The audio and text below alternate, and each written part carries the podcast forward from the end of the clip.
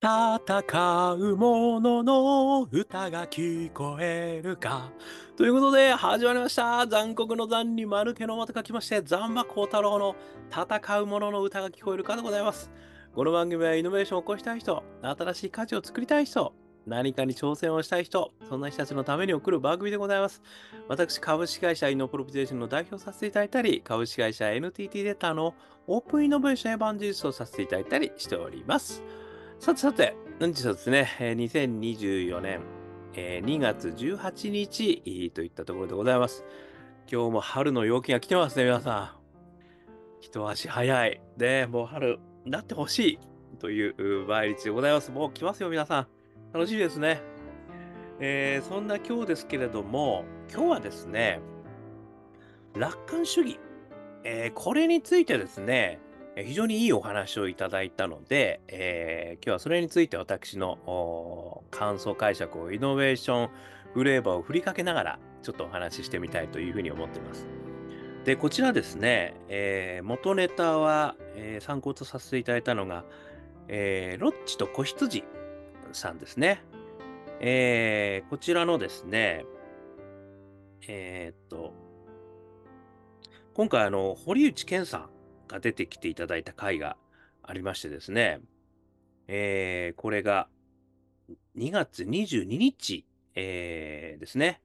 括弧69ロッチセレクション編括弧1ということでですね、ネプチューンのですね、堀内健さんの悩みが出てきて、でそれに対して、先生がアドバイスしていただけると、まあこれがねすごく面白かったんですよ。でですね、堀内健さんはですね、言動というか、形からは想像もつかないですけど、ネガティブなね、自分を変えたいというお話をね、してきたんですよね。やっぱりね、私も実はこうやって楽しそうでいいなお前はって言われますけども、めちゃくちゃネガティブになる時もあるわけですよ。で、むしろその方が多いかもしれない。ね、ということから私もねこれはすごくちょっとためになるなということでお話を伺ってですね、今日は私なりの感想解釈とともにですね、それについてちょっとお話ししてみたいと、そういう回でございます。こちらですね、そういう相談に対してですね、フランスのですね幸福論という、書籍で有名な哲学者のアランさん、この方のお話をですね、ナビゲーターの、小川仁志先生、この哲学者のですね、そしてロッチと、ね、ロッチさんがいるっていう、こういう中でやってたわけですけども、小川先生からですね、ご紹介いただいたこのアランさんの幸福論、ここにおける楽観主義のですね、お話がすごく参考になったので、まずは引用させていただきます。いきますよ。悲観主義は気分に属し、楽観主義は意志に属する。成り行きに任せる人間は気がめいるもんだ。ということをですね、プロボというですね、本があるんですよね。でその中からの引用ということで、ご紹介いただいてます。その他ですね、不行不屈の楽観主義はですね、楽観主義は社会のための義務であるみたいなこともですね、このアランさんは言っていたと、いうこともですね、一応ここにコメントとして、書かせていただこうかなと、いうふうに、思っています。ということでですね、これがね、私はやっぱりすごく、目になったと思うんですよね。で、ここからですね、私は3つ、ちょっとポイントをね、お話ししてみたいと。いうふうに思っています。まず一つ目ですけれども、不当不屈だ。不行不屈って言っちゃったけど、不当不屈です。不当不屈の楽観主義。で、ちょっと今調べてたんですけど、不行じゃない。不当不屈です。ね。これはね、強い意志を持ってどんな苦労や困難にもくじけない様ということですね。そういうことで、そういう意志を持って楽観主義をやるんだと。こういうことをね、アランさんは言っていたということなんですね。私が3つ、ここから思ったことをご紹介させていただくんですけれども、1つ目、楽観主義は選択するものである。これはね、すごい、私にとってはパラダイムシフトかなとも思うぐらい、やっぱりそうなんだっていうふうに思ったんですよね。私も楽しそうでいいなと、イノベーション活動をやってたらですね、新しいことばっかりね、おかげでイベントばっかり行ってね、でベンチャーとばっかりやって、お前は本当に楽しくていいねと、俺らはもうこのシステム開発するのに大変だよみたいなことを言われていたんですけど、その気持ちも分かりますと。ね、ただですね、私もそういう意味じゃもう悩みに悩みになるわけですよね。みんなそれぞれの悩みはある。ね、適応の悩みはあれば進化の悩みはあるということなんですけど、やっぱり非常にですね、成果出ないですよね、イノベーション活動って。だから成果どうなってんだってもう必ず聞かれるわけですから、もうその時にですね、もう今年の予算取れないかもしれないぞ、どうしようみんなみたいなことになるわけですよ。ね、だって成果は5年から10年しないと出ないわけだから、成果って言われる、その例えば売上とか利益とかっていうのを成果というのであればですよ。で、枠組みができたとかね、チャレンジが始まったとかいうのを成果と見ていただければですね、またこれも変わっていくんですけど、やっぱりなかなかね、経営の中ではそういうの難しいわけですよね。なのでですね、私もたくさん落ち込んでいる。で、落ち込んだわけです。私、今もですね、めちゃくちゃ落ち込むことも、もう日々あるわけですよね。そういうふうに見えないとは思うんですけども。やっぱりね、そうすると、基本的には私もポジティブシンキングだし、楽観主義者だなというふうに思ってはいるもののですよ。やっぱりね、夜になると辛いみたいなこともね、よく寝れなかった昨日みたいなことってあるんですよ。で、これをアランさんはね、そういうもんじゃねえんだということを言ってくれている。これが一つ目。何かっていうと、楽観主義は選択するものであるってことなんですよね。つまり朝になったら元気になってようになったら絞ってくるっていうのは、これって気分なんですよ。で、お前気分に任せてるんじゃねっていうのがさっきのね、引用の文章なわけですよね。つまり意思なのであると、意思に属するって言ってるんですよ、楽観主義は。悲観主義は気分だって言ってるんですよね。これはね、結構眼蓄のある言葉だなと。で、やっぱりここから思うのはニーチェのですね、選択のお話ですよね。つまり真実はないと。で、あるのは解釈のみである。やっぱりこれすごく私好きで何度もお話ししてますけども、うんちを踏んじゃった時に、なんて今日はついてない日なんだと思うのか、なんて今日は運がついてんだというふうに思うのかっていうね、このお話を考えるにですね、やっぱり一つの事象があっても、どっち側から見るかによってですね、全く違うわけですね。で、このいい方から見る、ね、今日はなんて運があるんだっていうふうに見るよという選択をするのが楽観主義であるってことを言ってるわけですよ。だから気分に流されちゃいけないってことですよね。自分の意思で楽観を選べと。で、楽観を選択するためにはどういう捉え方をしたらいいのだということを考えろというのが、アランさんのね、非常に眼蓄のある言葉なのかなと私は思ったわけですよね。だから悲観と気分が出てきた時に、俺ってネガティブでもう嫌だなと思うんではないと。楽観から考えるとどういうふうに思えるんだろうってことを一回思い直せってことをね、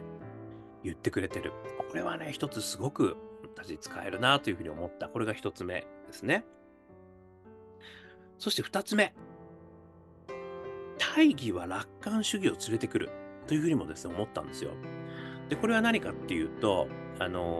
私は常にね、イノベーション、イノベーター、もしくは新しい価値を作りたい人たちは、自分の内なる思い、パッションがあって、そして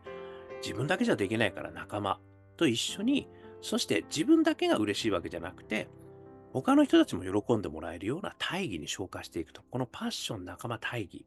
この3つが必ず大事ですねっていう話をね、私はもう経験論からですね、どんなベンチャーさんもね、そういうこと言ってんなというふうに思ったっていうことなんですけども、その中の大義っていうのがあるじゃないですか。で、これを考えるという行為自体が、私はきっと楽観主義に自分の気持ちを持ってってくれるんじゃないかなと思ったんですよ。それはなぜかというと、自分のパッション、だけではなくて、他の人たちに役立つことを考えるっていうことですよね。で、それはある意味ですね、みんなの幸せを願う気持ちなわけですよ。自分も幸せになるけども、みんなの幸せを願う。この気持ちはですね、楽観主義を私は連れてくるんじゃないかというふうに思うんですよね。だからこのイノベーターに、なろうとしてる、なろうとしてない関係なくですね、やっぱりその自分が自分だけじゃなくてみんなと共に喜びたいものは何なのかっていう、これ私は大義って言ってるんですけど、これを考えるとですね、実は楽観主義っていうことが少し出てくるんじゃないかというふうに思うわけですね。で、大義っていうのは今すぐそこにあるもんじゃないんですよ。少し離れてるんですよね。で、中長期的だったり、自分だけじゃないという、こうみんなで一緒に的なね、ものがやっぱ含まれてるわけね、大義という言葉には。だからそうなると、おのずとですね、やっぱりこう目指すべき方向っていうのは、明るい未来をみんなで目指していくという方向になるわけですよね。なかなかね、ブラックな未来を大義とは言わないわけですよね。これはディストピアみたいなことでね、ちょっと言われちゃうわけなんで、大義と言った時にやっぱりみんなの幸せを思う、そして自分も幸せになる。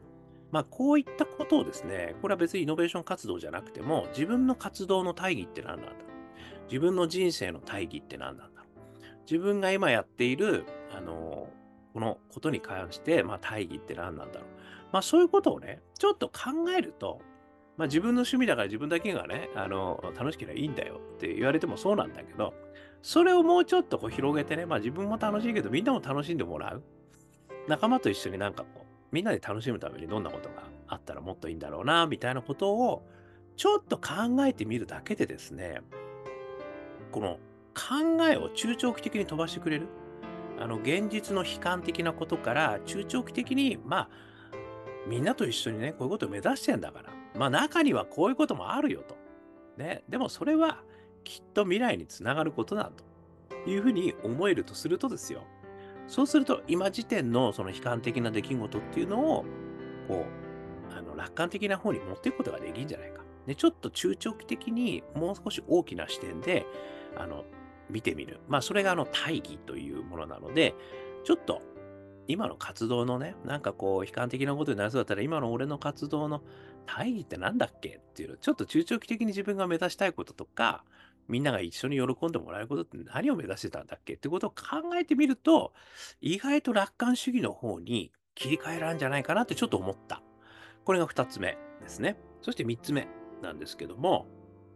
楽観主義は行動を促すっていうことなんですよね。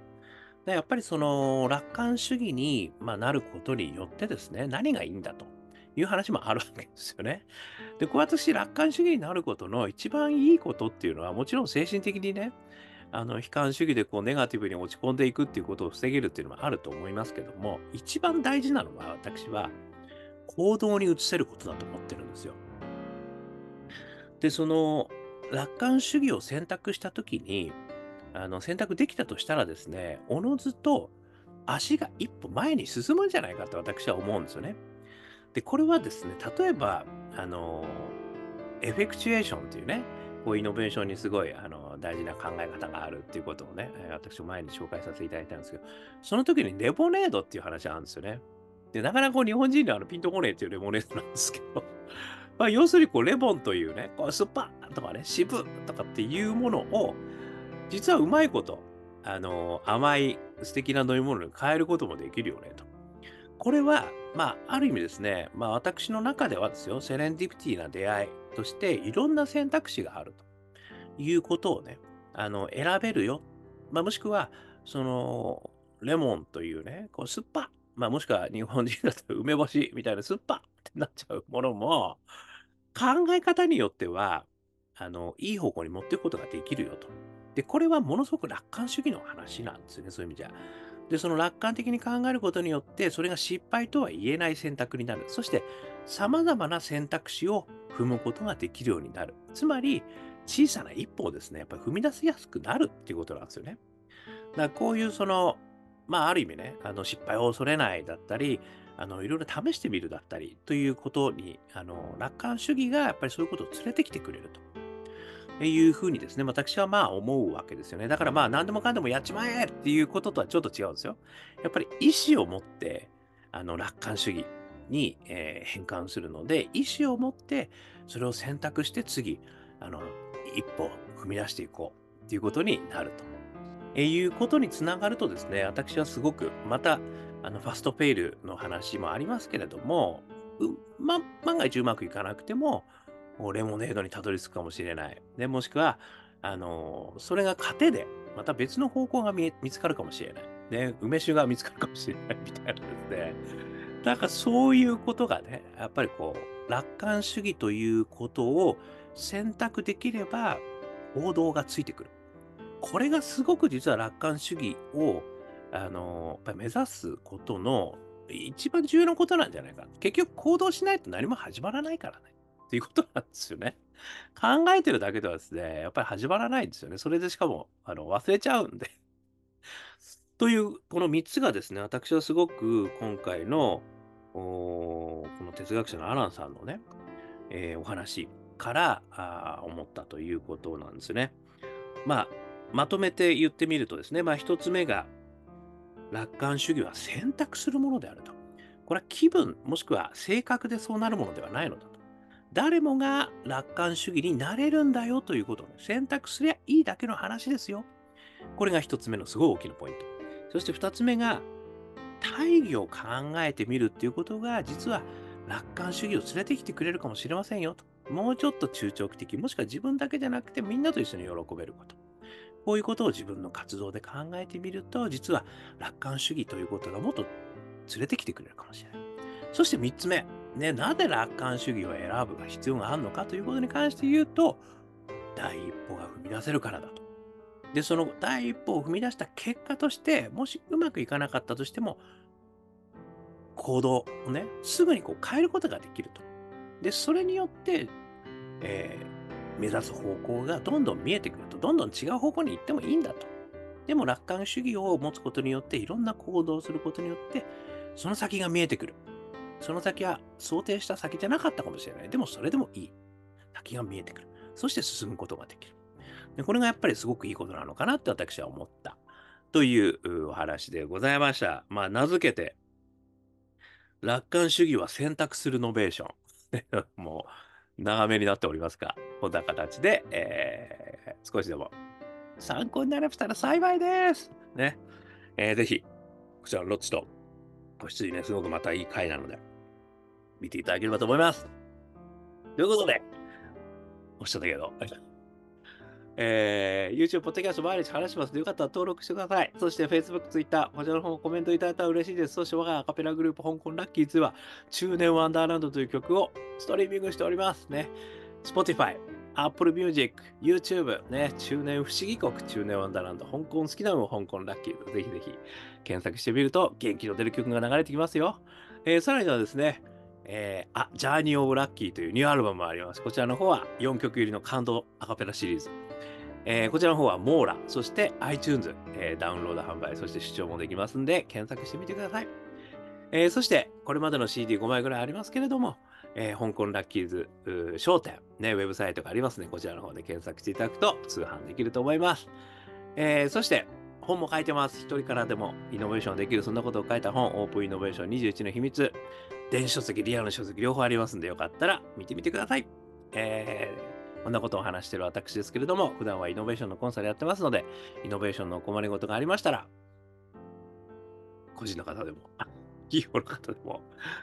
お気軽にご連絡くださいませ。そして、ラードでも挑戦できる世界をということで、スタートアップスエバージェスエコシステム、こちらの方も頑張ってやってますんで、